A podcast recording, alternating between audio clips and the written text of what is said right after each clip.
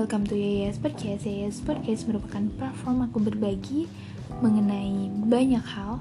Apa pun yang ingin aku share di sini Tetapi sepertinya bakalan lebih condong kepada life experience, pelajaran hidup, perilaku manusia, dan sejenisnya.